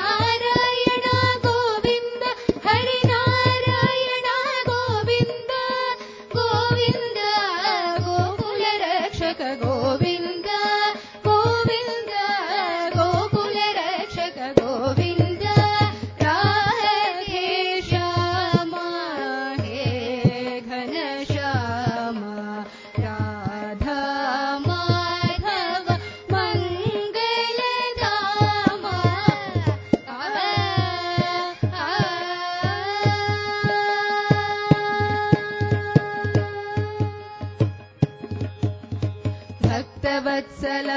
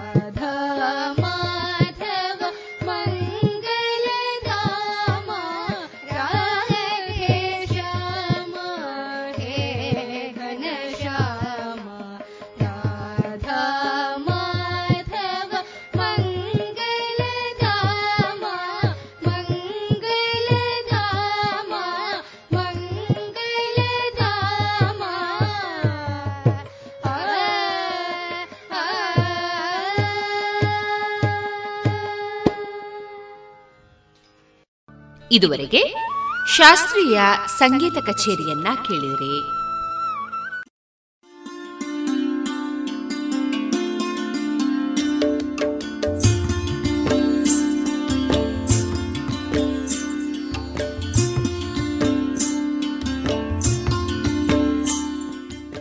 ರೇಡಿಯೋ ಪಾಂಚಜನ್ಯ ಸಮುದಾಯ ಬಾನುಲಿ ಕೇಂದ್ರದಿಂದ ನಿಮ್ಮ ಕಾರ್ಯಕ್ರಮಗಳು ಪ್ರಸಾರವಾಗಬೇಕೆ?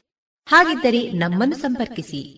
ನಮ್ಮ ದೂರವಾಣಿ ಸಂಖ್ಯೆ ಸೊನ್ನೆ ಎಂಟು ಎರಡು ಐದು ಒಂದು, ಎರಡು ಒಂಬತ್ತು ಎಂಟು ನಾಲ್ಕು ಒಂಬತ್ತು ಒಂಬತ್ತು.